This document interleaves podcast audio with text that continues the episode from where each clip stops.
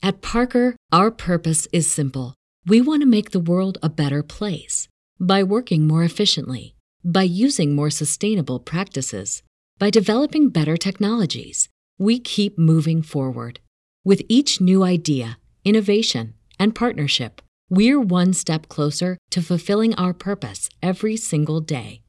To find out more, visit parker.com/purpose. Parker, engineering your success.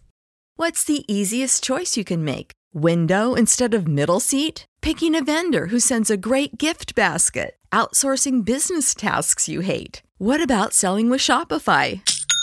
Whether you're selling a little or a lot, Shopify helps you do your thing, however you cha-ching. Shopify is the global commerce platform that helps you sell at every stage of your business. From the launch your online shop stage to the first real-life store stage, all the way to the did we just hit a million orders stage? Shopify's there to help you grow. Whether you're selling scented soap or offering outdoor outfits, Shopify helps you sell. Wherever and whatever you're selling, Shopify's got you covered. Sign up for a $1 per month trial period at shopify.com/try. Go to shopify.com/try now to grow your business, no matter what stage you're in. Shopify.com/try. Everybody in your crew identifies as either Big Mac Burger, McNuggets, or McCrispy Sandwich. But you're the Filet-O-Fish Sandwich all day. That crispy fish, that savory tartar sauce, that melty cheese, that pillowy bun. Yeah, you get it. Every time. And if you love the Filet-O-Fish, right now you can catch two of the classics you love for just $6. Limited time only. Price and participation may vary. Cannot be combined with any other offer. Single item at regular price. Ba-da-ba-ba-ba.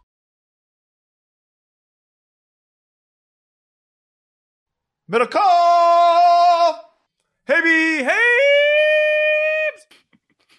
If you guys only knew. I mean... Do it again. Good afternoon, everybody. YouTube podcasters, how you doing? I did an incredible open. Turns out Guy didn't hit the record. We had that happen a couple weeks ago, but no big deal. Pivot fast. The best part about the internet, best part about technology. It's like when we were kids playing video games, you screw up, you just press restart, and you start playing again. You just brought the heat to open the podcast, and we were not live. I know. I RIP'd Robin Williams and Good Morning Vietnam, and maybe people from Vietnam are watching this. You never know. Hope everyone's doing well. And yeah, subscribe to the podcast. Subscribe to the YouTube page. Haver Middlecoff, Ham, you guys know the drill. Use all of our promo codes. If you guys ever need beds, employment, or ball trimmers, we got you covered. We'll tell you more about it coming up. Again, we just were at 49er practice, and I hope everyone's doing good. How's everyone doing? Did you promote the like and subscribe? Oh, yeah. Like, subscribe, share. Big fan of organic reach. So share the YouTube page. Tell people about it. Share the podcast. Share with your friends. Share with your enemies. When you talk about anything going on, and if you listen to us, just mention it to your other friends that you would think would fall into our demo. Sports fans, guys, preferably a lot of money so they can invest in the advertisers so they keep coming back. This is a business. We're trying to feed our families, even though we don't have any, but maybe one day. And yeah, check it out. Everything we got. Did you mention the mailbag, or was that on the fake open? That I think it was on the fake open. So here's what we do. We're going to, after the summer months are right around the corner, there is not going to be much going on. Maybe Guy will go solo, break down the all-star break and the hot stove trade deadline. That's probably a month or two away. Yeah. I look and we're going to need some content. And we're going to need the people, and you guys are a big part of the show. So if you go to Apple iTunes, and I know we were leaving practice, and Guy said Stitcher. Some guy tweeted at us, like, I can't find you on Stitcher. I've never even heard of it. The majority of why we talk about Apple iTunes is because you see the pie chart, and you talk to anyone in the podcast business that's got any sort of listenership. The overwhelming, not like 60%, like 95% of people listen on Apple iTunes. It's like Tim Cook and Steve Jobs. They got the market corner. It just is what it is. I mean, we don't control that. You guys do. That's where you listen. So leave a review with your question. Anything. It could obviously be about football. It could be about Trey. It could be about Jimmy. It could be about life. We don't care. Leave your favorite bar. Leave us 5 stars, preferably. Some of you guys did 1 stars. We don't necessarily appreciate that, but listen, we do not. This is not the Saudi League. We don't tell you what to do. You can do whatever you want. So do that. And I know some people then respond, I listen on Spotify. Obviously understand that Spotify exists, and they're pretty big too. You can leave reviews there. Now people have told us you can leave a review there. I just don't know if we're going to stumble upon it. So Apple iTunes is where we will stumble upon it, or even YouTube. We see some good content or comments. Share the podcast, share the YouTube page. You guys know the drill. Good to see you. Good to talk to you. Good job, John. That's how you start a show. Twice. Okay. See you guys. I say keep going. Let me sit back. It's just a lot. Yeah. If you're listening to this, smash that record, guys. Smash that record. If you're listening to this on Thursday, then you already know what happened in the Warriors Celtics game. But as we're live on YouTube, or if you're catching this thing Wednesday when it first comes out, obviously we're before game three of the NBA Finals. So we were just before we hopped on, we were talking Belichick, and Belichick's king of like. When the Bees are making a run, when the Red Sox are making a run, when the Celtics are making a run, when Danny Woodhead's trying to, qualify for the U.S. Open, he keeps the local and his people he's smart that way. And he had a Boston Celtics hat on today. They actually kind of had like mid-'80s Celtics hat vibes going. And we were taking. Do you expect to see Belichick tonight when you're watching on ESPN? 100%. Yeah. ESPN, not ABC tonight, or ABC. Yeah, whatever. Is Breen back? Well, Van Gundy got off the schneid a couple of days ago, so I would expect Mike Breen. Maybe Mike Breen's like, I'm kind of over this. Van Gundy might have just had the flu. Yeah, monkeypox. Might have had monkeypox. I don't think he would have bounced back as fast from. Yeah. But I don't know. Maybe they don't appear on his face. I don't quite get it. Yeah. John, before we go any further, let's tell the people about our friends at Manscaped.com. Promo code ham. Manscaped.com. Promo code ham. It is the best in men's grooming. Right now, you can get the biggest ultimate hygiene bundle yet, the Platinum Package 4.0 with the Lawnmower 4.0 trimmer, the Weed Whacker ear and nose hair trimmer, the Ultra Premium body wash, the Ultra Premium 2-in-1 shampoo and conditioner, the Ultra Premium deodorant, the Crop Preserver anti-chafing deodorant, the Crop Reviver spray tone, and the anti-chafing boxers, plus the Shed Travel Bag to hold onto your goods while traveling, all for 20% off and free shipping when you use the code HAM. Yeah, manscaped.com, promo code HAM. I may or may not have this morning trimmed and done a big trim job before I hopped in the shower. And the best part about the Lawnmower 4.0, which is easily their best model, and the 2.0 was awesome, the 3.0 was awesome, how smooth it is, how quiet it is, and how portable it is. We're in our 30s. When we were young, and if you wanted to get one of these things, you usually had to plug it in somewhere. And if you didn't have a plug in your bathroom, it was impossible to get near the toilet. Sometimes you're using a trash can. And it was a lot more difficult before USB charging, guy. It's a handheld thing. There is no cord, and it's waterproof, LED light. I just can't rave enough about the Lawnmower 4.0. I do think it is one of the great individual things we've ever pushed on this show. I'm being dead serious for any guy. Yeah, no pushback, just push. Yeah, just push it. The Weed Whacker. I'm gonna push 20% off free shipping. Code HAM. Manscaped.com. 20% off free shipping. Manscaped.com. There's a lot of people out there, John, pushing Manscaped promo codes on you, but HAM is the one you should use. It's time to enjoy the finer things in life and get yourself the premium package. The premium platinum package for your own very premium platinum package. Here's what I want you to know too. So you can find obviously Manscaped's a lot of places. Like I said, if you're thinking about what promo code I'm going to use, if you don't use ours, we'll go out of business. Just no pressure. Yeah. So you better use ours. Consider yourselves owners in this content. It's the way for you to buy equity in our content. Use the promo code. Did you hear Bill Simmons say that before we get to some Niner stuff, that Ballmer's new Clippers stadium is going to have one side of the stadium with no luxury suites, just going to be like bleacher seats up the whole side to try and make it as loud as possible? I thought it was absolutely genius. Isn't it? Yes, absolutely genius. If I was thinking if I were him, now that you couldn't charge as much for those seats, right? Well, but see, that's the thing is like, how are you going to get people in? Lakers tickets, everything obviously gets more expensive. What if he charged a ridiculously low amount of money, like relative to NBA tickets? $75 to get in. Yeah, 60, 75. And you're like, well, we're not making as much money. Well, you're already not making as much on the suites. It's not going to affect how much you can pay players. You're rich as hell. So how do you undercut the Lakers? Well, you got to start by getting people in. Do you think that would really work, the reverberation off the wall like they were talking? I think what he's saying is just it's a wall of seats, so that especially if the seats are metal, which would be a little nuts to have bleacher seats. They're very uncomfortable. Yeah, he said Rose Bowl level seats. So that I know, which is extremely uncomfortable, right? Would you do the wall but individual seats and softer? I would do individual seats and just a wall of seats, no suites. I'd make everybody wear. You can fit more people when you do it that way, right? Yeah, you can. I'd make everyone wear a metal helmet or something, and then or like give every seat like its own little thing they could yell through. Yeah, and obviously thundersticks, and you're off and rolling. The problem is Ballmer's payroll is pretty high. Like he does need, like he's always going to be right there with the worst. Like they're paying a lot of people a lot of money. I know, well, you know he's.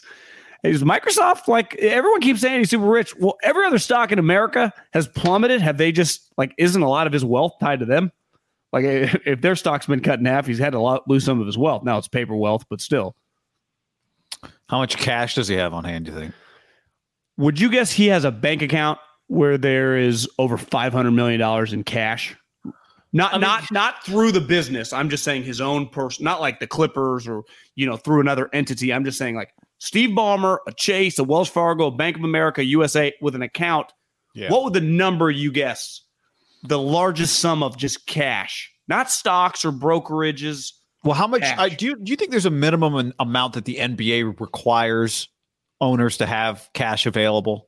It's a good question. Because fundamentally, you shouldn't just keep $500 million in cash, right? Well, isn't money all relative? What if you're worth $1 billion? You know, that's true. 50 billion. That's right. True. That's like his version of keeping $15,000 in a bank account. Yeah, if someone's worth $1 million on paper and you have 75,000 cash, it's all. Yeah, that's a larger percentage than you know some of the numbers you can do. I bet he's got an amount of money that just the amount of things he'd have to buy to put a dent in that cash reserve. 500 feels a little high. It probably in the ones would be my guess. 125 mil. Yeah, I could see something like that. Billionaires are not as liquid as you think, says Kenneth. Well, 100. We're not saying that. We are just acknowledging when you are worth 50, 80 billion, and it's especially a time like now where it's like, you know, a lot of moving parts. You're not that comfortable. You know, you got to build a stadium. I think that's when you cash out and you leave a little. People make their best purchases when times get weird, like they are right now, not when fucking everything's booming, right? Mm-hmm. That's when he makes his money when everything's booming because he's riding the wave. Now he's taking money out and he's waits. So it's like. Something happens weird. He's ready to pounce. Buy some land at a discount. Yeah, you just weird shit. You just never know. Maybe buy, you know, used car prices going down. Maybe he buys a fleet of those. Probably not. The average billionaire, Swansong says, with a quote, which makes it seems like it came from somewhere. The average billionaire only holds 1% of their net worth in liquid assets like cash. I would argue there is absolutely zero chance that is a real stat. I'm not saying that that's not close. How would they know? Khalil says, ex-Braves baseball player and Falcons, Brian Jordan once told me he keeps most of his millions in Merrill Lynch. And then Pete on the stream asks, how did rookie wide receiver Danny Gray look in OTAs? Good. Confused. A good Mohawk thing going, doesn't he? He spent a lot of his time looking at the practice script in his hands because he was not participating. I saw a lot of studious nature with the guy. Yep. He was following Brandon Aiyuk around. He had the look of, I've been getting screamed at with every play in the playbook since I've been here. I have to know this stuff like the back of my hand because he did not look up from the I think usually the piece of paper those guys are holding is the practice script for the day with all the plays. So he goes, what would I have done? Like, so I get a mental rep even though I'm not practicing. Rep number 3, my position runs X. Would I have known that in the huddle when they call Kyle's crazy play? Right. He is to be clear, he did not practice Wednesday. He did not practice Tuesday at mandatory OTAs. We were there last week when he appeared to tweak his hamstring, was walking around with a Theragun on his hammy, came back into practice, but I don't think he's practiced since I shouldn't say I don't think he's practiced since last Tuesday because I don't know that. But I know when we saw him last Tuesday, like more than a week ago, something was up with his hammy and they've been holding him out. I would say remove Juwan from the group of Deebo, Aiyuk, and now him. what we hit on this all week, and we've been hitting on this now for a while. They're not a very big group, right?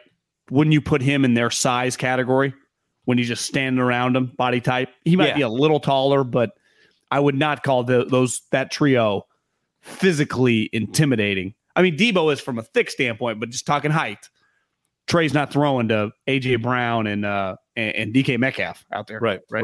Yep. Now, the way you get away with smaller guys is skill, right? And you like the Deshaun thing. If you've ever been around Deshaun, he is tiny.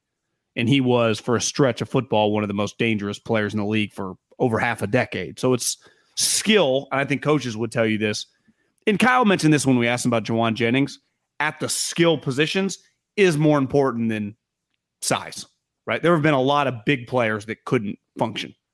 And there have been a lot of smaller players with skill who can play at a really high level. So, and the reason they drafted him, when you and I were bullshitting with John Lynch a couple weeks ago, no big deal, they really loved his skill set, right? Yeah. A lot of people in the league did. He was fast, productive for a spread offense team, but physicality, he's not scared for a smaller guy. I think Aiyuk possesses that too, right? Yeah, not afraid. There are some basic requirements to play for Shanahan at receiver. One of them is unafraid. You know what I think? I think Draymond Green does not get enough credit. Well, whether he gets enough credit or not, I don't know. But so much of the focus on Draymond is about his attitude, rightfully so. Like, he is a force of nature in a positive way. I think we'll see what happens as we record this before Game 3. If the Warriors win the championship, it feels like it's trending towards Steph Curry finally getting his finals MVP. But I think so. But I actually think there's a world where Draymond Green is the finals MVP also. Guy, that would be controversial. Well, I know. I my point ultimately, if they win a championship, they're like... He had 2 points probably in game one. No, I understand. I'm just saying he is... They can't win a championship without him. And impossible. They can't win a championship without Steph. And, I think there's a world in which that would be... he'd be worthy of it. But my point is... Sorry, that was an aside. For all the talk about Draymond's personality, he's really skilled. Like, now he's not a very good shooter, right? Looney, good call. He's not a very good shooter. He's not a very good scorer, but he's a phenomenal passer. His ability, you and I have been talking about this for a few weeks, to dribble while running very fast is not a common skill. He's very good at it. Sometimes it feels a little out of control, but he's very aggressive with it. And I think when you're an undersized guy in that sport, like him, you have to earn so much of it with your work ethic. And in football, you have to earn a lot of it by being fearless, because you just have to be willing to stretch your body in ways that taller players don't have to stretch their bodies. But let's talk about Trey Lance at practice on Wednesday. Made 2 throws that we've been waiting to see him make, downfield connections. He did them on back-to-back throws. One to Ray Ray McCloud, one to Jordan Matthews. Both were 50-yard touchdowns. Both were about 40 yards in the air. Ray was on the sideline where he had beaten Ambry Thomas. Jordan Matthews was more down the middle of the field. After you and I were having a conversation after the Ray catch, I said to you, do you think throwing that sideline ball is easier than throwing the middle of the field ball, because you're just throwing it to a spot and you don't have a DB coming from the other side? And you said, no, I think it's harder because you have less field to work with. But in any event, he threw both of them back to back. And we had not seen in these few weeks of practice Trey Lance hit on those throws. I do think the sideline pass is much more difficult because it requires, if you're going to do it right, you have to hit the guy in stride over his shoulder. And I would say typically that guy, the DB, for the most part, I mean, there can be blown coverages. For the NFL, wouldn't you say even 80%, 85% of the completions, the DB is relatively close. And while there's no John Lynch or Steve Atwater coming over to kill you anymore, they still do come over to play the ball. Like, there typically can be 2 players right there. So you have to put it on the shoulder toward the sideline. I think it's much more difficult because over the middle of the field, especially if you're hitting either, the Niners have a big slot receiver in Juwan Jennings or their tight end, who also is very athletic. And it could even be Twelly, who is a bigger player. They can make an adjusted kind of get big, and sometimes they're on a linebacker. So I put a lot more value, not that the second throw wasn't awesome, because it's always good whether your quarterback is Tom Brady or it's fucking Baker Mayfield, to see that pass completed in practice, because ultimately that pass is a game changer in the sport of football. Whether you're talking high school, whether you're talking the NFL, it's much easier to hit it in high school when you have good players. It's harder to hit in the NFL, regardless who's on your team. But that is going to be an element that the 49ers just didn't have last year. And obviously Ray Ray is an interesting player, but like Brandon Aiyuk can go deep. Deebo Samuel can go deep. Like, they have two guys that can go deep. And their other guy who can also get deep, as Kyle talked about with Juwan, who can get open, is huge. So you don't have to be as accurate. Just put it up there in the field and let him high point, which, remember when we were watching him in Tennessee, because the knock on him was he was really slow, but he did high point. He is very, very skilled. Push the ball down the field. And we haven't seen Kittle. We haven't seen George, which we know he can do that, right? He's made some, I would say, I mean, some of his catches throughout his career have been remarkable, right? Jumping, leaping in the air, playing the ball in the air. And even Aiyuk, for being a shorter wide receiver, does have an incredible radius to catch the ball, right? Just in terms of he can, and obviously Deebo is very, very skilled, but like, this just wasn't Jimmy's cup of tea. It just wasn't, you know, for whatever. It's not because Jimmy can't throw the ball far enough. I don't know if he didn't trust his accuracy, whatever it was. It is just, and maybe they made a conscious effort today with the play calls, but it's, you don't, part of like, there's a reason like a bazooka does something different than a pistol. Like, part of having Trey or Josh Allen or Mahomes, guys with bigger arms, you want to utilize them. Now you need the right player with them. There's always, I mean, let's face it, Alex took a lot of shit when he resurrected his career with Harbaugh. And then even with Andy, it was like, you know, you're leaving plays on the field because he can't do it, or he just refuses to even try because there's like an uncertainty in his own belief and the ability to make the throw. Because if you do underthrow it, it is an easy pick, right? If you know, a 50-yard pass, if it only travels 42, if the DB just turns his head, fuck, he'll Willie Mays catch it. It is a risky throw. Yeah. Yeah. And we had not seen him make good. We've seen a couple of them. Like you said, it felt like there were to have back-to-back deep balls from Trey. We've not seen that in the practices. We didn't see it Tuesday. We didn't see it the last Tuesday. We didn't see it the Tuesday before that. Now, have we seen a bomb from Trey in a team period like that? I mean, a bomb, not like a over the middle, like 30-yard dime, but like a bomb. Yeah. I mean, connect. No, we saw the incompletion on a really incomplete pass on Tuesday. And we saw the ball last Tuesday, a week ago, that went to 6 down the sideline, and it wasn't really close to connecting. Marcus Johnson. And then we also saw... there was the Aiyuk play down the field, but he completed it, but I wouldn't call it a bomb. In terms of like, I think we've seen 3, and he was 0 for 3 in last Tuesday and then the previous Tuesday. So we've not seen him, I don't think, hit one of those, let alone hit 2 on back-to-back plays. And, you know, I thought it was significant because you and I were having, up to that point of practice, Niner by Nature on the stream says, Ray Ray pass was wobbly, I hear. We were standing right there where Ray Ray caught the ball. You and I did the thing simultaneously that everybody on the sideline loves to say. And I heard you do it as it was coming out of my mouth. We both said, got him. Like, you could see Ray Ray get past Ambry Thomas. And we both said, got him. And then you got to throw the ball and hit it. And he hit it. I thought it was a really good throw. I don't remember thinking that was wobbly. And you and I had several conversations today at practice with some Trey balls that are not always pretty. Yeah, I wouldn't call him throw the direct spiral. But I was thinking about this on the drive home. You can, because part of it, you're just nitpicking. Like, there's not much going on. You're really just nitpicking the ball coming out of his hands, the velocity of it, the spiral. Philip Rivers is a guy that doesn't throw that many spirals. Peyton Manning, a lot of the weak arm guys didn't. So to me, if you can be an explosive arm and throw a little wobbly of a ball, I thought for the most part he was pretty accurate today, which if you're accurate with a wobbly ball, using those two guys as an example, it doesn't necessarily matter. I think we can... There have been a lot of guys that throw tight spirals that fucking get run out of the league. Well, Nate Sudfeld throws a really good spiral, right? He's not a starting NFL quarterback. Does make $2 million to play in the NFL. But I'm saying, like, he throws... just watched him throw, if you only judged ball flight, you'd say Nate Sudfeld's got... Although he underthrew a ball badly today that got intercepted, so whatever. I'd say Purdy throws a pretty tight spiral. Not with a lot of velocity, but yeah, he does throw a really good spiral. He throws a tight ball. Trey had another throw to the other side of the field that was, I mean, he threw it very hard, and it was a good enough spiral. And it was, I wonder if Brock Purdy's a good comp for Jake Hainer. I think Jake's might be a little more athletic. I think Jake's more athletic than Brock Purdy. Jake might actually have just more physical gifts, but I think size-wise, I think they're probably pretty... It's interesting. I bet his arm's a little better, you think? Hainer? Is Jake like a better version of Brock Purdy?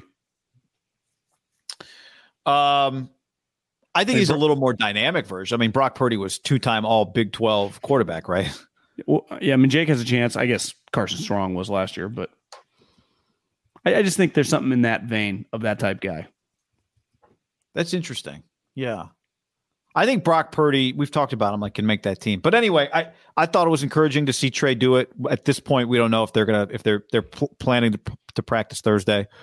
Juwan Jennings and Brandon Aiyuk were just hanging out today, and we'll talk about them and Deebo. They get the baseball just like after day-night doubleheader or whatever, where you just get to hang out the next day. You don't do shit. You just sit there. It's like, yeah, you're not even going to pitch hit today. Oh, yeah. No. Like, you are. Don't even put on your jock strap. Yeah, if you want to slam a couple hot dogs, just do what you do, Doug. This day's you. If you want to leave in like the 7th, if we're winning, go home. So that's part of it, right? He was today throwing to pretty random guys. Like, I mean, Jordan Matthews, Ray Ray McCloud, those are not the starting players that are going to be in there. I mean, Ray Ray's an NFL player for sure, right? He's been in the league, played on teams, caught balls for playoff teams. But, like, if everyone's healthy in a game, beside, like, some, you know, throughout the game when some specific plays get called, he will not be on the field if everyone's healthy, right? Yeah, yeah. He should be throwing those balls to Aiyuk and Deebo and Juwan Jennings and Kittle. The Kittle one is the one we really have not gotten to see. But even like Jordan Matthews is behind even like Jordan Matthews doesn't make the team, right? No, he hasn't. But he's a good guy. People like him. Transition tight end. Good story. Yeah. Talented guy. You know, I mean, he's a former receiver. Chip Kelly drafted in the second round over Devontae and Jarvis, but. Bad pick. No, I mean, remember the first couple of years, I think Jordan Matthews had like 80 catches, like was very, very productive. But I'd say over the time, it's proven that Devontae was the right pick of the cluster. Yeah. And then Jarvis would be second. Yeah. I think this was the last thing I wanted to see from Trey Lance in the environment that we get to watch him, right? 7-on-7 is there's even 11 full team. You're not getting hit. There's a little more traffic. There's only so much we could see.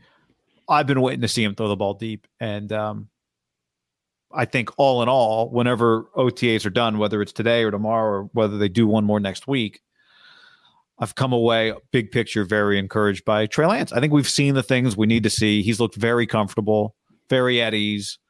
You see what Trent Williams said yesterday? Like, he's just very calm. He's just one thing you notice. Now, he's obviously he was around him last year, hasn't been around him all offseason until this week. Yeah. He's not technically even in the huddle with him, but, you know, I mean, standing nearby. Maybe Kyle's telling Trent that. He just has a very, very calm demeanor to him. Yeah. I think it's obvious when you look at him, when you watch him. Yeah. I'd say the Niners just have pretty good vibe going at their practice.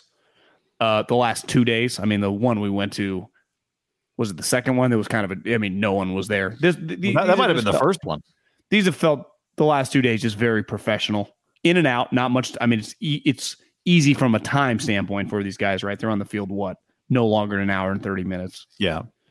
But they are, it just feels like a very high level thing, which I think can be easily derailed if you have a quarterback that doesn't know what's going on. Right. Remember when the Broncos came a couple years ago, and like Simeon was the quarterback. We're like, what is going on with these guys? And it was just a lot. Simeon and not Osweiler. Was it Locke? Might've been Osweiler. Someone kind of random. It was like, this is just not going to work. And it didn't. And it's kind of started there post-Peyton, and it just kind of derailed. You can feel a vibe when the quarterbacks are just a little overwhelmed because balls hit the ground. And obviously it changes. Like there is a level, you know, we talk about like being out there. Part of it is you don't spend too much time talking about like Trent Williams and Nick Bosa. It's kind of more about the random guys because and I've just learned over the years, you can't like Marcus John, random guys make a play. It really doesn't mean that much. Because those guys have to prove it to do it in training camp where it gets a lot harder in the pads, 7 straight days. It just gets more difficult. But I would say that Trey has proven, because that's something we have to watch come August, is like, remember last year they say he really hit a wall. I think he's much more prepared this year, hopefully, right? Off season, you know, he's been in a team now for a while. He knows everybody. But that is something to keep an eye on. And you'd even just say as the season goes, even if it starts well, because their team's loaded. Like, this is, to me, healthy. Like, going into the season, they're an 11-win team, even with an unknown, talented young quarterback. Like, that's, I'm going to pick him to go 11-6. And if you tell me he's good, like, that could turn into like 13-4 pretty easy. A couple injuries could go 10 again, but like, they're really good. They're easily like, we've been around this long enough. This is one of the better teams in the NFL. I mean, shit, we saw it last year when they were on with a quarterback that had multiple injuries. They could beat anybody on the road in playoff games. But like, that adds just, there's just a lot of juice. And one thing, Jimmy, 7th, 8th year guy, like, you just are, you understand the complete grind as a player. It's a lot different as the backup, right? You go into meetings and stuff, but you're actually not, you're just sitting there during the games. One of the questions that you were talking, who were we talking to before? I don't know if it was Dubow or Larry Kruger about, like, one of the questions with them is just going to be, we know if you just play the way Jimmy played, which is you're throwing the ball 21 times and handing it off as much as possible. We know what that looks like. So when then does Kyle decide to dial things up for Trey Lance that are different? How many risks does he take with Trey Lance? Does he try to play this year as, let me just get the basics with Trey, and I think as a complete package, this team can win 11, 12 football games?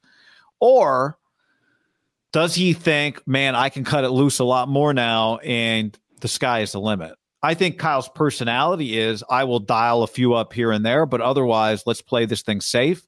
We can be a little conservative, and we can play defense and run the football to, you know, at minimum, a wild card appearance, which is, when you look at their division, I think reasonable. So now, you know, how do you get in a lot of 3rd and 7s? Like, do you run the football is going to be the biggest question for this team. Can they run the football effectively on 1st or 2nd down, and then leave Trey in really good, you know, positive situations on 3rd down? Because if they can, then you don't have to take a lot of chances. What would you guess Matt Ryan is MVP year with the Super Bowl team that under Kyle averaged attempts per game for 16 games? Did he lead the league in passing that year? What? I mean, he threw 5,000 yards and 38 touchdowns, so I would imagine he was near the list. I'm going to say he averaged 28 attempts a game. 33. Wow. Like, looking at it, I mean, he was, now again, established veteran player. They had been together a couple years. He was very far along in his career. That number, like, I would imagine Kyle's goal, like, again, like, any coach would say this, things change. You learn more as games go on. But I think you have a relative, like, the way we want to play would probably be like 25 attempts a game for Trey, especially early on, the first, you know, 7, 8 game, like, to ease into his career. I mean, Patrick Mahomes started it just, boom, they were winning MVP. Like, it was kind of clear, like, halfway through his that first year starting, like, this guy's going to be the MVP of the league. And now, granted, his coach philosophically believes in throwing the ball. That's, I guess, part of it's different, right? For example, when Andy drafts Mahomes, they do it with the vision of making this guy a great passer. Like, this guy's going to care because we're going to pass it 40 times a game or whatever. Like, that's just how we play. Kyle's philosophical belief is running the ball. Like, whether Matt Ryan's his quarterback or whether it's not. Now, the other thing is, Matt Ryan threw 7 picks that year. So when you are not turning the ball over, it's much easier to dial. You know, why did Peyton Manning and Tom Brady in their primes, you knew they weren't going to turn the ball over. Part of it is, like, you don't mind. Kyle probably had 1 million pass plays the last year that at different times he held back because he just didn't trust Jimmy to not turn the ball over, even if he thought, like, this might work, but I can't risk it. That's part of it. You have to trust your quarterback to not give it to the other team. Because that was really, I mean, the Niners are a 12-win team last year if Jimmy doesn't fucking turn it over. I mean, he had some turnovers last year that were crippling. Obviously, special teams too, but Jimmy's. I mean, that Tennessee, now, granted, he was thumb was hurt, but I mean, that pick he threw over the middle. Now, the pick he threw against the Rams in the first half was, oof. And the one he almost threw late against them along the side. Oh, my God, where it was like, Oh, I guess he threw another one where they batted it up. Remember that thing? That's right. In the goal on the like behind the Kittle line. And then Jalen Ramsey like hit it up like this. Yeah. That's going to happen to Trey. This is he's not throwing seven picks to your point. This is not, we'd have to do a much deeper dive than like some raw attempt numbers in terms of, I would bet the way Patrick Mahomes threw the ball was very different than the way Alex Smith threw the ball. Like I think we can guess that that was the case. But Alex Smith's year in Kansas City when Mahomes was the backup, so his last year in KC. Best year of his career. 33.6 attempts per game. And you said Matt Ryan was how many attempts per game? Like 33.5. So they were, again, we have to do a deeper dive on like how far down the field the ball was going. I'd imagine Matt was pushing a little farther now. And Alex was throwing bubble screens. But nonetheless, the next year Mahomes takes over. From Alex's 33.6 attempts, Mahomes then went to 36.25. So 3 more attempts per game. Not a wild number. Again, they were probably different, but not a wild number. If Jimmy was 31 last year, what is this going to be? I think if you ask Kyle right now, it'd like to be like 27, 28 average. Yeah. Because you're going to have a couple games that just skew 40 if you're down a couple touchdowns. Like you lose games. So when you lose, that means you're down and you're trying to play comeback, right? That's right. Part of the sport, right? And it's no different with Jimmy. I bet if you have Jimmy's log, like some of those games toward the end, like the Rams game where they were down 17-3, even though I guess they ran it to come back, actually. That's probably a bad example. The Titans game, they probably threw it a bunch. Because they started losing in the second half. Early in the season, they had some games where they were down. They had to throw it. It's just somewhat of it is predicated on like individual games. You have 3 or 4 where you're down 14 points in the second half. You have no choice. That's what makes Kyle a little unique, though. He will keep running the football. Yeah. And he will run the ball. You're saying when he's down or when he's up? Both. Yeah. By the way, real quick, Ray McCloud, at the risk of making him like the Trent Sherfield of this period last year in training camp, it was like, oh, Trent Sherfield's making plays. But Ray's different in that they signed, like they made a concerted effort to go bring in Ray McCloud. He was one of the biggest signings they had the offseason. Now, he's a specialist with help, which helps them. But he has, we are here to report to you, he's made a lot of plays and he's looked fast. I was surprised when we looked it up and he ran a 4.53. at the NFL Combine coming out of college at Clemson before he was a 6th-round pick. Probably why. I mean, if he ran a 4.42, he's probably a 3rd rounder, right? But small. Even then, he was on 3 teams. This is his 5th. The Niners are his 4th team in 5 years. Well, he played on 3 teams in 3 years, the 3rd being Pittsburgh, and then he played for them for 2 years. But isn't that what happens when you're a fringe roster guy who's a special teams guy and not? Like, he doesn't play much on offense. I mean, how many – do you have his stats in front of you? No, but I think he had 24 or 32 catches last year, something like that, low 30s, high 20s. My question would be – But it was by far his best year of his career. Yeah, I mean, how many career – Ray McCloud has 64 career catches, 0 career touchdowns receiving. 0. So, I mean, that's just – he's a fringe backup guy to make the team who they value on special teams, which is important. And I would say teams, I mean, as we all well documented, was the weakness of the team and one of the weaker units in the league, like for an individual team. The Niners special team was an abomination.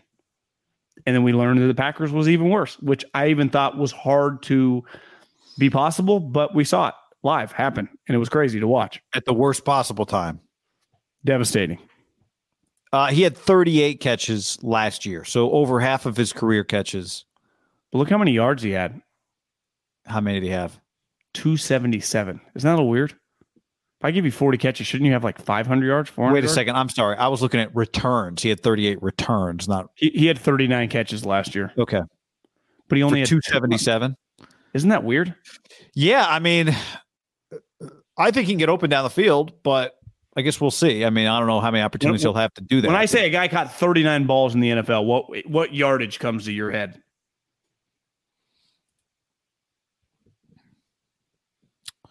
Like probably 380, right? 39, not 10 yards a catch, but maybe 8 yards a catch. What would that math be? Yeah, I mean, I mean, a lot of guys that catch 1,000 yards catch 80 balls. 39 catches is a lot. Like 39 catches is pretty productive. If you have a couple. Where did that rank on their team? Probably 4th. probably low because they have guys that are very productive. Fifth. To me, 39 catches is much closer to 500 than it is 200. Because you get 3 or 4 plays at 40 yards. I mean, boom, you're already at over 100. That's a lot of balls thrown your way because you're not catching every ball thrown your way. So, I mean, was he targeted 50-plus times? 66. He actually, like, it was a pretty – he played a role in their squad last year. 66, John. He's targets. He's not getting 66 targets. He's not getting 66 targets. But, you know, maybe they – yeah, I saw someone say in the chat, and it's fair. I mean, Ben was dinking and dunking last year. Ben was, like, turned into a big version of Alex Smith. If you watch them play, like, they were not throwing. If he was dinking and dunking, how come Ray Ray only caught under 60% of the balls thrown to him? Someone just said he had 10% of his drops. Oh, okay. Well, that explains that. Like, if you're dinking and dunking, your catch percentage should be higher than 39 catches on 66 targets. Not everyone's.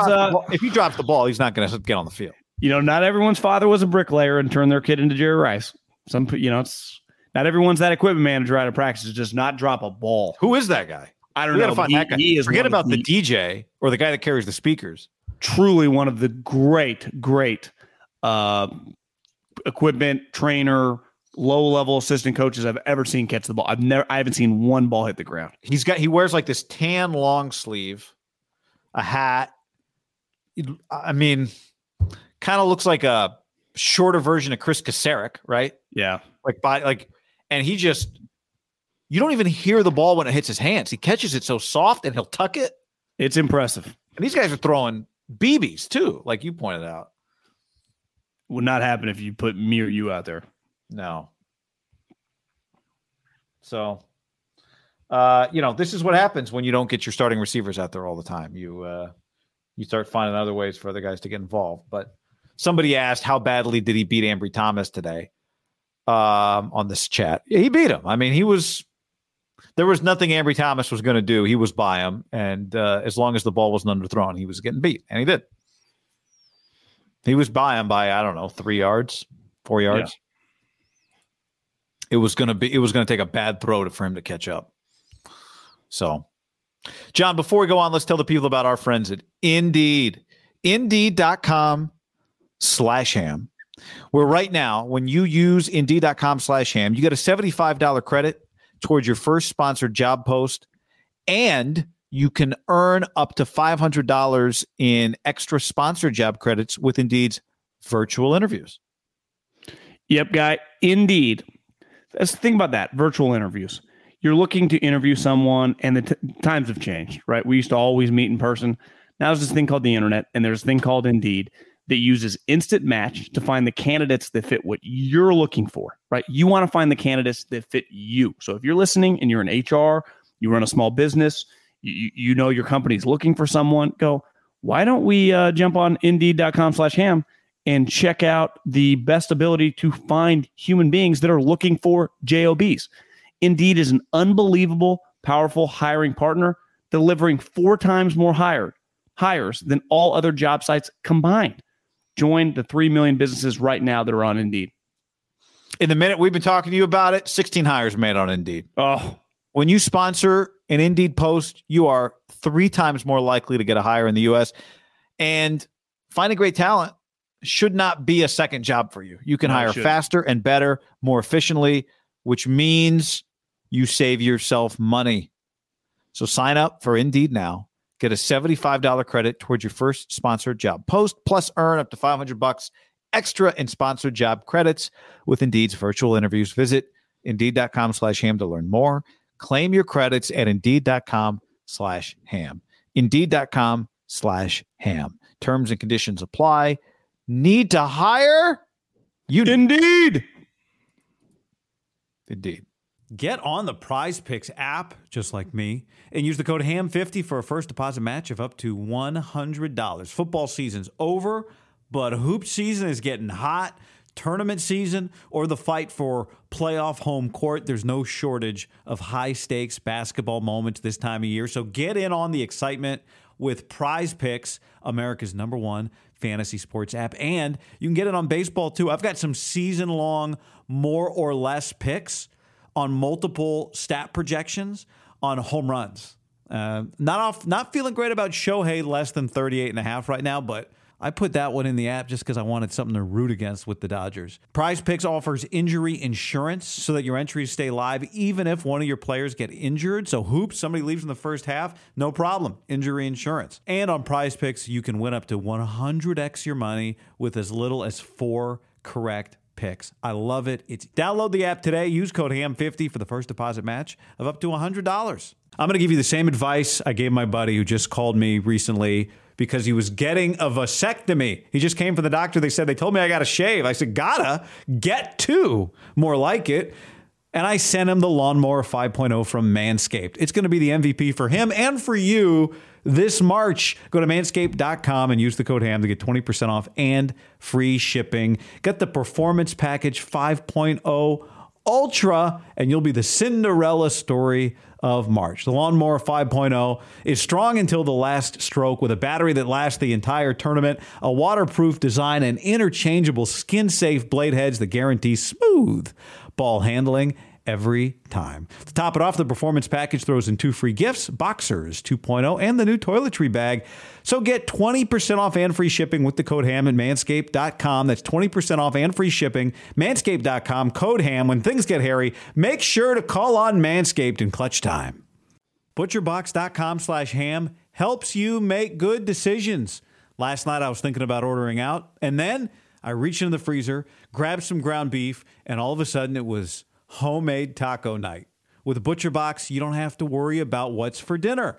ButcherBox is offering all of you your choice of weeknight meal essentials. You get peace of mind with ButcherBox because it's high-quality meat and seafood you can trust. You get the ultimate convenience because it's delivered right to your door with free shipping, as always, and you get the ultimate customization. Your customization might be, I don't know what to do, send me the good stuff. And they send you the good stuff, curated. Right now, go to butcherbox.com/ham and use the code HAM, and you'll get either 3 pounds of chicken thighs, 2 pounds of ground beef, or 1 pound of premium steak tips for free in every order for a year, plus $20 off your first order. Sign up at butcherbox.com/ham and use the code HAM to choose your free offer and get $20 off.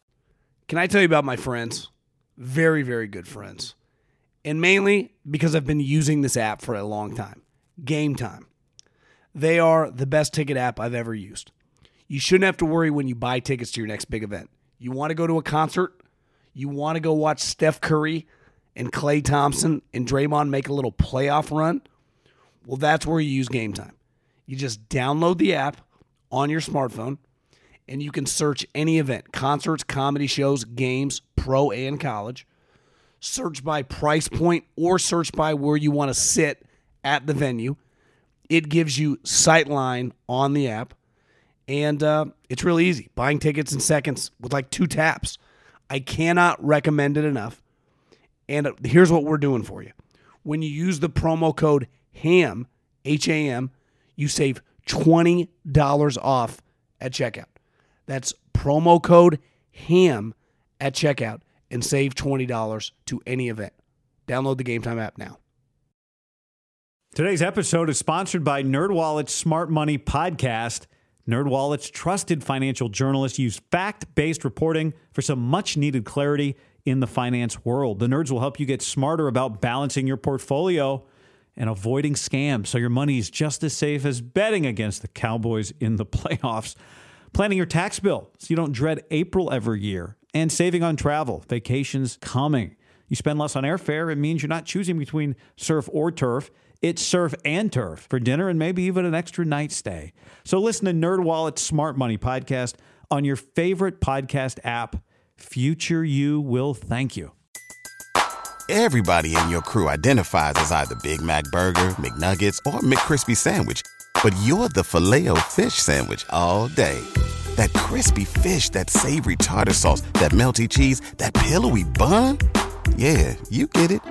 Every time. And if you love the Filet-O-Fish, right now you can catch two of the classics you love for just $6. Limited time only. Price and participation may vary. Cannot be combined with any other offer. Single item at regular price. Ba-da-ba-ba-ba. A blue whale was spotted off the coast of Vancouver. It's the largest animal ever to grace the planet. The largest dinosaur weighed around 85 tons. Some male blue whales weigh as much as 200 tons. I don't even see that. It's so much weight that I don't even have a reference for how much weight that is. A blue whale's heart is 6 feet wide and weighs 400 pounds. So it's basically a nose tackle, a massive nose tackle, but two of them side by side. Oh my God. 6 feet wide. I need to know like how many stories long that is for me to be able to comprehend it. Right. Like tonnage. I have no reference point. Do you know how many pounds a ton is? I don't know, 1,000, 2,000? I think a ton is 2,000 pounds. So be 4,000 pounds. But again, I don't even have, like you say 10 stories, I can visualize that. I have no point. Like how much is it? What does it feel like when a ton drives over your foot? Like, thank God I don't know the answer to that. And I just have no, at a certain weight, it's all just way too heavy. Like height, height's like, wow, that thing is really tall. Weight is just impossible to even have, there's no way for me to comprehend it. Like it feels like it would hurt a lot running into Trent Williams, but until you ran into him and have him throw you, you wouldn't quite understand the power that he possesses, right? Like it's clear he's big, but like how much power does the guy possess? You don't truly know until you feel that power, right? And even that foot run over by a golf cart doesn't hurt that much. Foot run over by a car, I think feels dramatically different. Depending on the car. Who was it? I remember. Well, it wasn't you. That had your finger slammed in a door. Car door after ninth grade freshman baseball practice. It's got to hurt. Maybe it was Scott Dickey. Don't remember. Corey on the stream says, I'm actually not sure that Jimmy could throw the ball far enough to throw a deep ball. All of his deep throws look like he was conjuring up all of his Hail Mary strength. It might be fair. Throwing it deep enough and on target, I think, would be the problem. He overthrew Emmanuel Sanders. How far was that throw? I think for him to have a chance to throw, and this is where, like, I don't think Trey's going to fall into this category. Obviously, all the big dogs, Herbert, Mahomes, Allen, for example, they don't need to have their feet set. I think Jimmy had to be in, like a guy in the outfield who needs the perfect, like, crow hop. And then there's, like, Raul Mondesi, who could be, like, sitting with his legs crossed and gun the guy out. Yeah, from, like, Ichiro. Yeah, so it's just I think Jimmy, part of it is – he has to be fundamentally perfect to let the ball rip. Rivers, Ryan, I think, fall into that category. Those guys, I would say, have a little... Rivers, his arm wasn't great toward the end. But I think in a perfect world, Trey will not have to be set. Remember the pass we were showing last week? Like, can he do things because of his physical gifts? That really, wouldn't you say why Mahomes, Allen, or Herbert are like... viewed as just such superstar players as their physical attributes are just freakish. Mahomes, his highlight plays, the majority of them have been like off one leg, across, not looking, throwing BBs, right? Yeah. Was it the Herbert throw? I guess he kind of crow hopped a couple of years. Was it last year where he threw it like 85 yards in the air, hit the guy in stride? And I think DJ said like, this is the best throw I've ever seen live.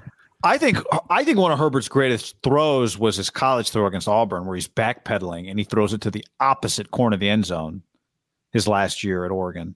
Touchdown. Do you remember that throw? I don't really. I don't think I watched the game. I only watched the fourth quarter. I can't remember what I was doing, but like I got home the game because it was like, gotcha. I remember it was a noon kickoff or one kickoff. Yeah. So by the time I remember turning it on, tight game, fourth quarter, it was like 3:30. I missed. I'll have to find you that throw. I think an all-time throw from him. Was that a fantastic game, start to finish? No, it was kind of boring. Yeah. All right, we saw Deebo Samuel today. If you want to see what we saw, not all of it was allowed to be posted, but there's about 90 seconds of it. The video is actually up on our YouTube channel. Haberman was reprimanded. I almost got in trouble. I almost got banned. No. You're not allowed to film off the field, but then he stepped on the field, and so we were allowed to film it. And he was out there having some fun. And, I remember when I'd get a new pair of shoes, when I would get a glove, definitely a baseball glove, I would take it to bed with me when I was a kid. So Deebo was not going to practice today, but he had his gloves on. He had a football. He kept walking around the field. He was playing catch with Juwan Jennings. He had the practice script in his pants and behind him. And one thing watching him, and this is a common thread with a lot of the guys that John Lynch and Kyle Shanahan like, one thing that does make you feel really good about Deebo when they pay him, which they're going to do, the guy, I think it's pretty clear, loves football. Like, you don't have the season he had last year to play the way he plays, to run the way he runs, to fight the way he fights for yards. Watching him out there today, just having a good time, he likes being around the – you don't say that forever. Everybody doesn't love football. You scouted. I'm sure it was a question – we've talked about this – that you would ask when you were scouting a guy like, does this guy love football? Deebo Samuel loves football. And I think that was one of the things I took away just watching him today. He is enjoying – maybe he's here because he has to be, but it looks like he is enjoying being back on the field with the Niners, even though he's not practicing. You know, during the draft, when a guy who's, you know, mocked as like a top 20 player and then ends up going like 57th, and everyone's like, I do not get how this guy fell. And Mel Kiper's giving him an A because the guy fell. And like 3 years later, it's like, oh, yeah, that's kind of why he fell. Because I think anytime that the word gets out, it's like, this guy, and I say it all the time, the media gets very uncomfortable with this around draft time. Is like, they don't want balance. They want you to eat, breathe, and sleep it, because it really matters. This is like, you practice all the time. It's really hard. And when you're not practicing, you're in a room lifting. And then you're going to the meeting to watch yourself of what you did on the practice field. And if you didn't practice, you watch your teammates practice and take it away mental reps. It's hard. It's tedious. I thought... Alex Mack had an incredible quote to Albert Breer about it's a consistent monotony of, I'm butchering the quote, but whatever his quote was, it's like over and over the same shit every day to maintain being good at the craft. Basically saying, like, to be good, you have to be cool with just doing the same thing over and over at a really high level, and it's really kind of boring in a weird way. You got it. So basically, you have to love it. And I hearing you say that about Deebo, I think a lot of the 49ers star players fall into that category. When we walked around to the other side of the field today, Bosa and Trent have not taken live team reps, but Bosa was over there with the D lineman.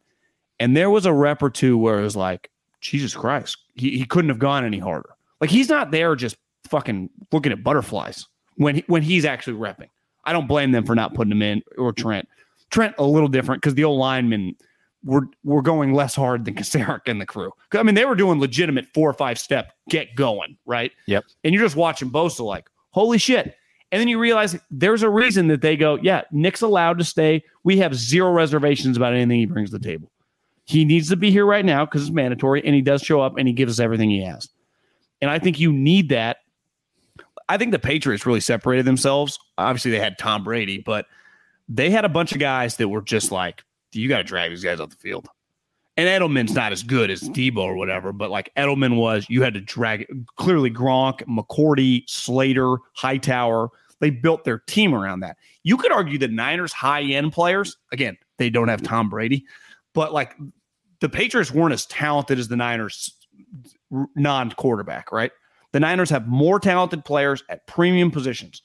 Now it's just on the quarterback. I'm telling you, if they're healthy, I think they're easily one of the more talented players or teams in the league, because not only do they have the talent, like I know all those guys fucking will go to war, starting with Deebo.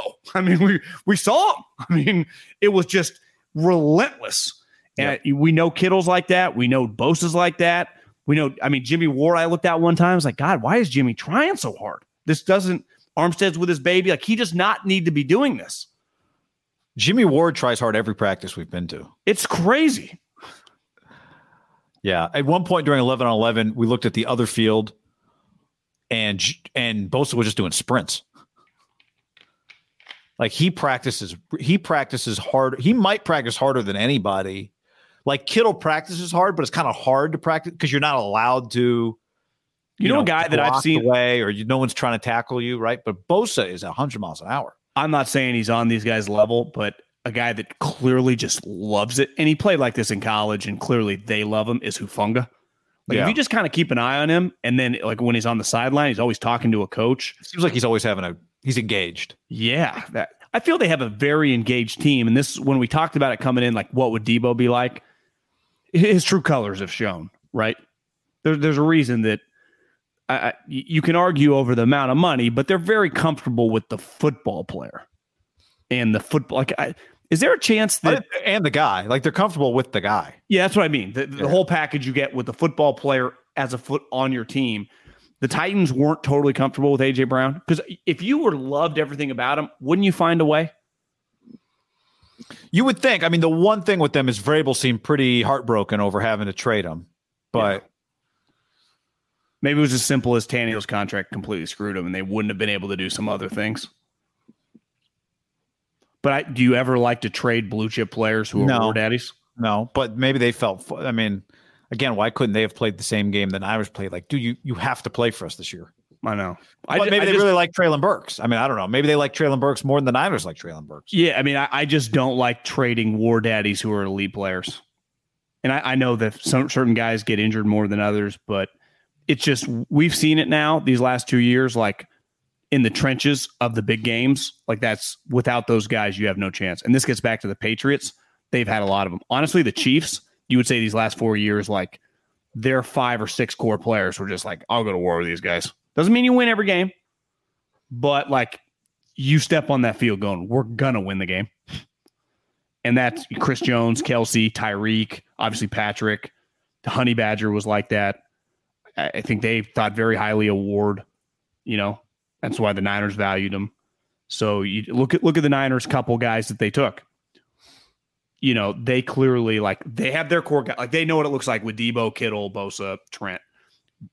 I think Staley obviously fell under that too when they transitioned to Trent. They went and got Ray Ray McCloud, who just was starting for the Steelers, who have an incredibly high standard. I forget the guy's name, but the safety that they signed from the Colts, who I mean, that place is just a place that's just Odom, I think is his last name, George, and George. Ward from the Chiefs. Like they weren't signing guys from the Jets or the Lions. Now you could argue that those teams usually don't have players worth signing on this reason they suck, but good teams typically just have. They just can't sign everybody because to be good, you're going to have high priced players. It's just part of the nature of the sport. And I'm not even putting Ray on those other guys, even Ward's on a different level than the other two guys. Like he was a $15 million a year corner from one of the best teams in football. But you just know, like this guy's been in the trenches for 4 years in the biggest games and the last several years as a starter. And I think that really matters. I mean, it truly does. That's why. Like Deebo's value, part of Tyreek and Devontae's value are so high is like those guys have played in the biggest games and dominated. Like Deebo, ultimately his value, why the Niners could be like 10. Have you seen this guy? Have you seen this guy? In the biggest, baddest games, this guy was the baddest motherfucker on the field. Like that, and no one on TV, in the stands, on the sideline, argued. It was like, yeah, I guess the best player on the field right now. Yeah, there's no stat padding, cheap stats. These are earned. No. There's no like, Cousins is like half their season was must-win games, and he flipped the switch in those games, right? Yes. Yeah. Yep. I like his energy. I do too. Just happy guy. Walking around, he spent a lot of time with Jennings. It actually helped him today that Jennings and Aiyuk were not participating in practice because they just hung out the whole practice. Danny Gray a little bit too, right?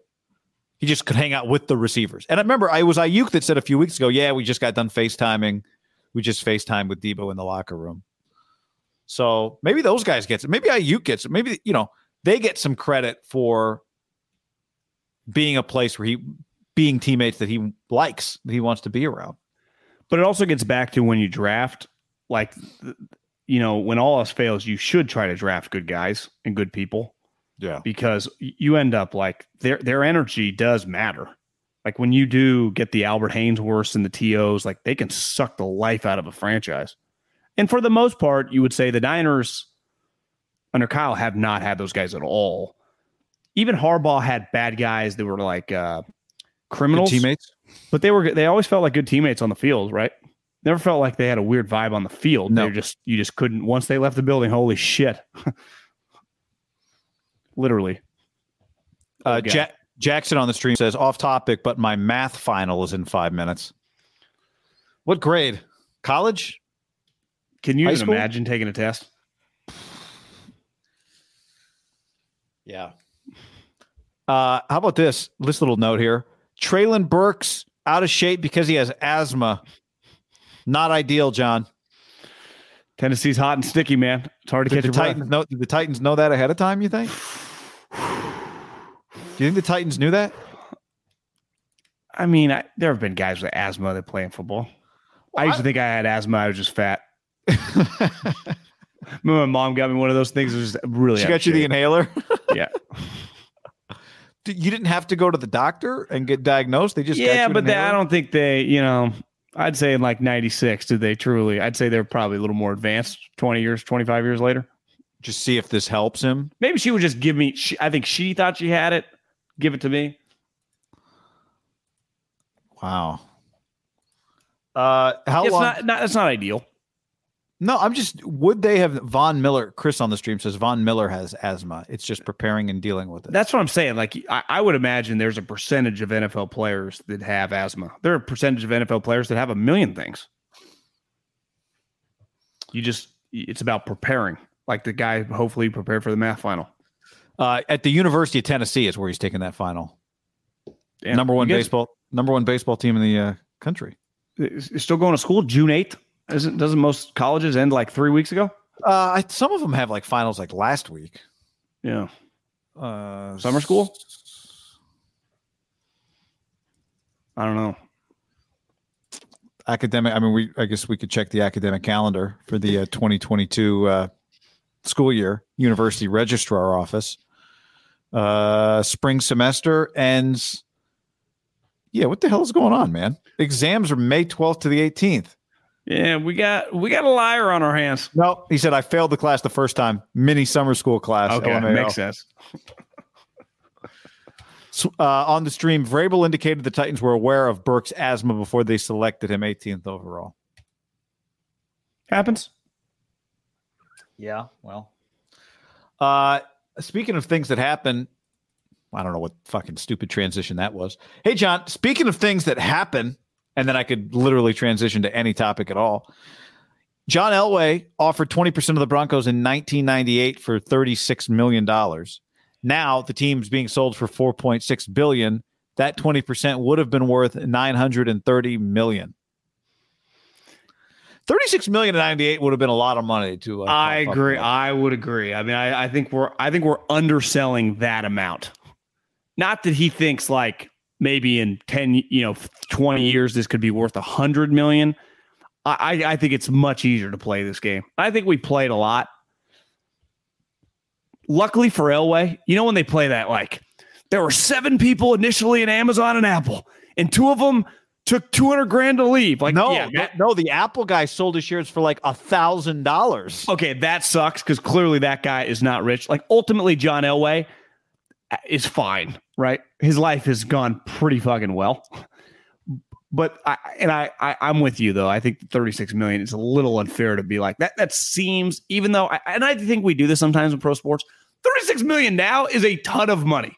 A ton of money. Taylor Gooch just left the PGA Tour for like 15, so it's like $36 million, a lot of money.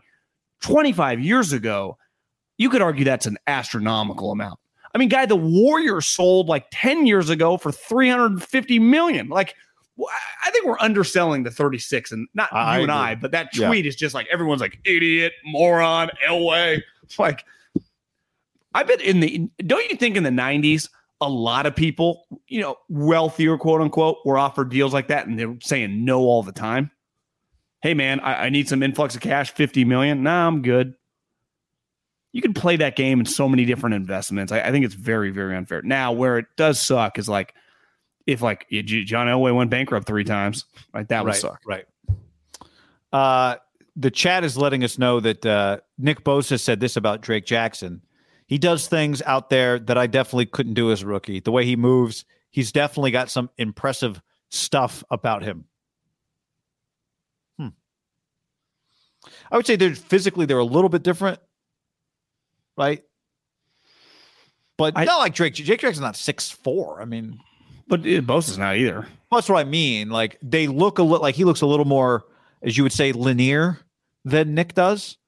But it's not like he's super, super tall. Drake, we've seen him in person. I don't know what's he listed at, 6'2", probably. Or something. I need to go on a scouting mission when we get to training camp and those guys are in pad stand night side to side, because I honestly feel like they're closer in size. Drake's listed at 6'3". I don't know if I felt that way. Well, looking at him, I didn't either. Maybe you can't have him looking standing next to Armstead, so maybe. I'm telling you, I think he could have a big season. For a second round pick. I mean, big. You get 8-9 sacks out of a second round pick 61. I mean, that would be a home run, right? I think, like, to me, what's the minimum number of sacks he could have? And you go, I think they got something here. Like, to me, if he had 6, yeah, I'd be like, hey, my guy, I might have something here. Because if you get 6 and then like 5 or 6 other wow plays throughout the season of him like chasing the guy down, batting the ball, well, there's lighting the guy up. Maybe a deflected ball interception. Remember, he had that. He had a pick against San Jose State. It was kind of his highlight last year. Drake looks too chunky. Interesting. I have not gotten eyeballs on him. Felt that way about him. But did you get eyeballs on him today? I didn't get eyeballs on him. I didn't watch him too much today. No, or I didn't watch him at all today. Really. 95. I think, like, to Randall's point, you can't double everyone on that D line. He has the potential to benefit from being on the team that he's on. One thing I want to tip my hat to these guys, and call me an old soul. I like my defensive linemen to be 91, 95, 97, 99, 98. Like, I like my group all in the 90s. And who is wearing, saying like some teams wear like a 78? I think it's changed a little bit over the years. Usually 78 is like, the last guy on your roster if he's pass rushing. 88. I guess college, you see like an 88 on the D-line. Didn't Brady make a big deal that they can now wear different jerseys? Yeah, but really, who does it on the D-line? Yeah, I feel it's coming. Linebackers do it. Brady didn't like the Mike linebacker wearing 6. Or, like Micah Parsons being able to wear 11. Right. Which, honestly, I'm going to be a new soul on. I like Micah Parsons 11. I think it looks pretty good. Chandler Jones is wearing number 5 this year? See, I don't like that. No. Do you agree, though, Micah Parsons? If you are standing up, I don't mind, 11. I thought he looked pretty good in 11. Maybe it's because he just looks awesome. It does fit his body. Yeah.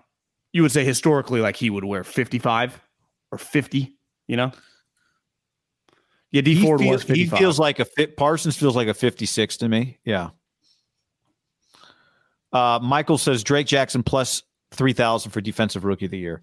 We've gone through this before. Maybe a few weeks ago, we actually did a video on Drake Jackson's defensive rookie of the year chances. It's a tough nut to crack. Like, usually the defensive rookie of the year is just one of the best defensive players in the NFL that year. Yeah. And what's his name? A few years ago from the Colts led the league in tackles as a rookie to win. Darius Leonard, Aaron Donald, Micah Parsons. Micah Parsons. Like, you could make arguments like they got defensive player of the year votes, right? It'd be like you have like Nick Bosa season, but you're a rookie.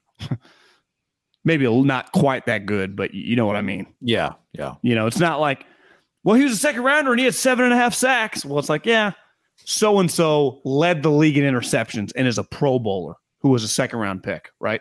And it was clearly like a top-5 corner. Like, that's usually the guy, let's say Patrick Surtain. I'm not saying he did, but let's say he had 9 picks. Like, you don't like Patrick Surtain? No. Is Surtain the one the Niners could have had when they traded back? Asante Samuel Jr. That's who it was. Yeah, Asante Samuel Jr., Aaron Banks. Even though we saw Aaron Banks today, we thought he looked a little thinner. I thought he looked a little slimmer. Yeah. Marcus Peters, the last DB to win the award, had 8 picks and 2 touchdowns as a rookie in 2015. Actually, I'm sorry. Marshawn Lattimore run it with 5 interceptions. Again, so both those two guys on their rookie year were immediately Pro Bowl guys. I love this list, John. Here are your defensive rookie of the years. Micah Parsons, Chase Young, Nick Bosa, Darius Leonard, Marshawn Lattimore, Joey Bosa, Marcus Peters, Aaron Donald, Sheldon Richardson, Luke Kuechly, Von Miller, and Ndamukong Suh. That's going back to 2010. So defensive rookie of the year basically means, you're about to be a stud. D'Amico Ryans won it the year before Patrick Willis won it. I don't think you listed anyone that wasn't like a top either first or second round pick. Well, like, there was no like undrafted free agents. So I would not take like a 5th round pick just because you can get 100 to 1 odds or something. Brian Cushing, Gerard Mayo, Patrick Willis, D'Amico Ryans, Sean Merriman, Jonathan Vilma, Terrell Suggs, Julius Peppers, Kendrell Bell, linebacker for the Steelers, probably had a bunch of sacks, I'm guessing. On a really good team, probably helped. Yeah. Second team All-Pro as a rookie. Brian Urlacher, Javon Kirst, Charles Woodson, Peter Boulware, Simeon Rice, Hugh Douglas. I mean, the list is just defensive rookie of the years are just the. If Drake Jackson were to win it, you're basically assured to have like another star on the team, right? Yeah, he's an All-Pro. I mean, he's an All-Pro. Yeah. It's just a ridiculous. I probably wouldn't bet him. Yeah, you'd have to take. Well, but we talked about it like this in this particular draft. There were a ton of defensive linemen, right? But none that anyone thought. I mean, Kayvon. Yeah, but it wasn't anyone that was like obviously Nick Bosa, right? But let's say Thibodeau has like 11 sacks and is like a second team All-Pro. I'm not saying that's going to happen, but like he would immediately be the guy, even if he's on a shitty team. Right, like right. Aaron Donald, when he got to the Rams, they were terrible. Like if it's like God, Kayvon should have been the number one overall pick. Like if it's that clear, year one. He will win Defensive Player of the Year, and he'll just be the star on the Giants, right? Or Jeremiah Johnson or whoever. Like, if they just like, this is one of the best defensive players in the league. He'll be the pick, and then he'll be like, this guy's just going to be a star in the league. Like, I bet Micah Parsons, don't you think a lot of people like preseason are going to pick him to be the Defensive Player of the Year this year? Yeah. You know, a guy like that. Yeah. Him, Nick Bosa, I would say, Aaron Donald, Myles Garrett. I mean, it'll be a crew of like six guys. He'll be one of them. Jets will be playing with the lead a lot, so maybe Sauce Gardner will get a bunch of picks. The lead in practice. Kyle Hamilton, never a bad bet. That's not. You just have to get some picks. Yeah. Kair Elam, cornerback, Bills. Like you're going to be, ball's going to be in the air. Yeah, against Buffalo. Well, he's a guy, right? He has 7 picks. And they're the 1 seed, and it's like, is Elam the second best corner in the league behind Jalen Ramsey? Boom. Pro Bowl, Defensive Player of the Year. That's what happened to Lattimore, right? Went to a really good team, was awesome, clearly was elite. He's been a star ever since. Yeah. Bruce Smith did wear 78. That's a good call. Yeah, pulled it off pretty well, too. I mean, they're outliers, right? Bruce Smith, what's his name for the Chiefs forever? He died in a car accident. Derek Thomas? Derek Thomas. What number did he wear? I think 58. But that feels... And he was like technically an outside linebacker. I mean, I've always... You know, Von Miller did the same thing. You know, outside... Like, when I look at Von Miller, he's a pass rusher. He's a defensive end. You know, you're saying like he should have been wearing 97? Yeah, like even Alden stood up a lot. Like Alden was a lineman, right? I didn't view Alden like... To me, a linebacker is like Fred Warner, Luke Kuechly. Aldon Smith went forward.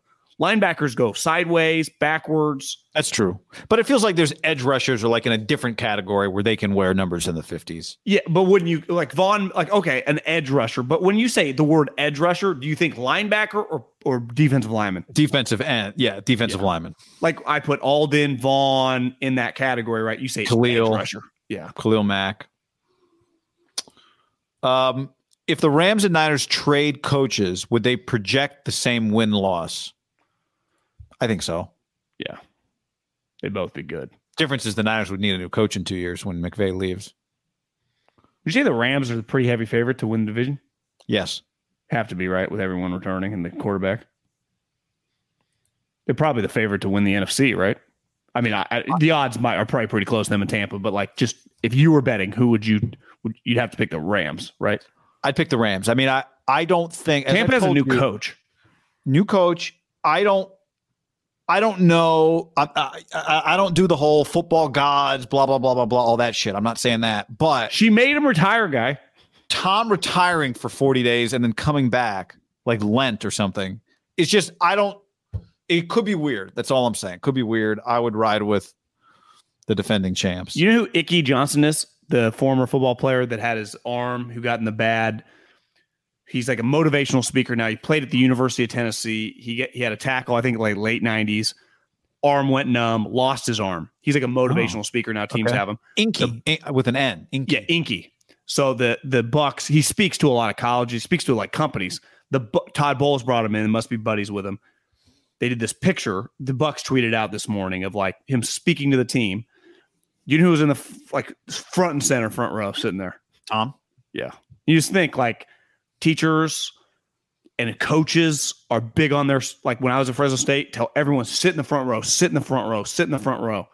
Tom's just sitting in the front row. Now, granted, he was like on the steps, like there are all these chairs, and then in the middle there's like steps that go up. He had a roller, but like he was front and center. It's pretty. It's a big benefit. Like smart people sit there, stage you engage. Dumb people just forces you to listen. I was always back because I didn't have to pay attention. Not asleep, but also not totally awake. Like, were you a front class sitter? Depend on the class, probably. It varied. Probably early in my life, yes, and then as time went on, less so. In college, if it was like a big stadium seating type situation, never in the front. No, same. I would have gone for Inky. Yeah. All right, Warriors Celtics tonight. If you're watching this before Wednesday, I think this has a chance.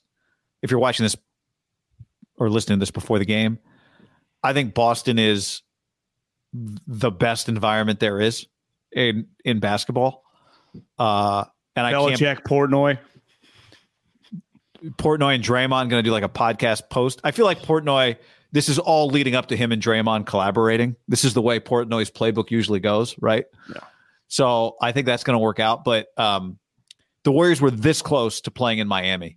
Like the Warriors were one game away from playing the Heat and playing in an arena that is just beneath Steph Curry and Draymond Green and the NBA Finals. Like everyone's wearing white and they're just hanging and nobody's really into it in Miami. It's beneath an NBA Finals Warriors matchup. Steph Curry and Draymond and Clay and these guys, Kevon Looney, they belong in an NBA Finals in the Garden. They belong there, right? Like this, their careers are more complete because they're going to have a Finals in the Garden instead of a Finals on South Beach. Agreed. They played some good. I mean, Cleveland brought it, and the Raptors brought it. I mean, they played in some pretty good ones. This would be the best. Yeah, I mean, somebody pointed out to me on Twitter, like sometimes, like small markets are great, right? Like Oklahoma City, great environment. Indiana, phenomenal environment. Magic, peak Sacramento, great. A lot of these places, when they're good, are good, are like really good. Miami, they're really good, and it is so average from a crowd standpoint on TV. And Boston is just. I mean, let's face it. Is Miami just kind of a bad sports town given the environment of the city? Yeah. It sure feels that way. I mean, it's hard, right? Because not like the Marlins are ever any good. Tampa's good, but I don't blame anybody for not going to those games. I guess that's not Miami, but. I know what you mean. I mean, I feel Tampa kind of falls closer to that category, too. It doesn't feel like Tampa, even with Tom Brady, like some fucking crazy raucous environment, does it? It's a good point. It just feels like Florida just doesn't have the vibes. No, we're just so lucky that the Warriors got a Boston series. I can't wait to see Draymond against this crowd. Yeah, can't either. Belichick, Portnoy, Draymond. The other night I was watching Wahlberg. I got Wahlberg. Is Neil Diamond going to do the anthem? Is he still with us? Yeah, he's still with us, I think. I got pissed off the other day because game one, they didn't show the starting lineups. They showed the anthem. They did not show the starting lineups, which I think is insane. Like, if I ran a local team television network, I would insist that we show the starting lineups every night, whether it's NBA or Major League Baseball. Let's show the line. Let's show. It's a show. It's everybody on earth who is a sports fan has some idea of the song they'd want to play when they get introduced, of what it's like. How many people have done that? And now here I come through everybody does starting lineups in their head for themselves. It's such a show. You got to do it. My take was, imagine Vince McMahon having the WWE and you turn it on and they just start the wrestling. Nobody walks down the tunnel or walks down the ramp. They just start the wrestling. Like walking down the ramp is part of the thing. Well, then a buddy of mine who works for ABC texted me. He's like, well, the problem is they keep the lights down for starting lineups. And it's hard for us to show. It doesn't come across good on television if the lights are down for the lineups. We can't really shoot it. It doesn't look good. I was like, all right. And he said they refused to turn the lights on for us, for television. It's like, all right, well, I guess I kind of get that, but the Warriors. Well, just like teams in general. Yeah, like they want to do their show in the building. But I could swear I've seen light down starting lineups that look pretty good. I think it's such a missed opportunity for big games not to have the starting lineups. Yeah, you're talking about the actual guys running out, high-fiving through their own guy tunnel. 6'4" from Davidson, number 30, and the crowd's booing. And high-fiving his teammates. Yes, you need that, man. Like, and then when the last guy comes through, you get together and you start doing the hype. Yes, this is a show. This is a show. Like, come on. I agree. All right. Well, the Niners, you have suggested maybe Kyle cancels things on Thursday. If he doesn't, then we'll be back with another live report from practice, but we'll see what's going on. Peace. Later, everybody. Everybody in your crew identifies as either Big Mac Burger, McNuggets, or McCrispy Sandwich, but you're the Filet-O-Fish Sandwich all day. That crispy fish, that savory tartar sauce, that melty cheese, that pillowy bun. Yeah, you get it.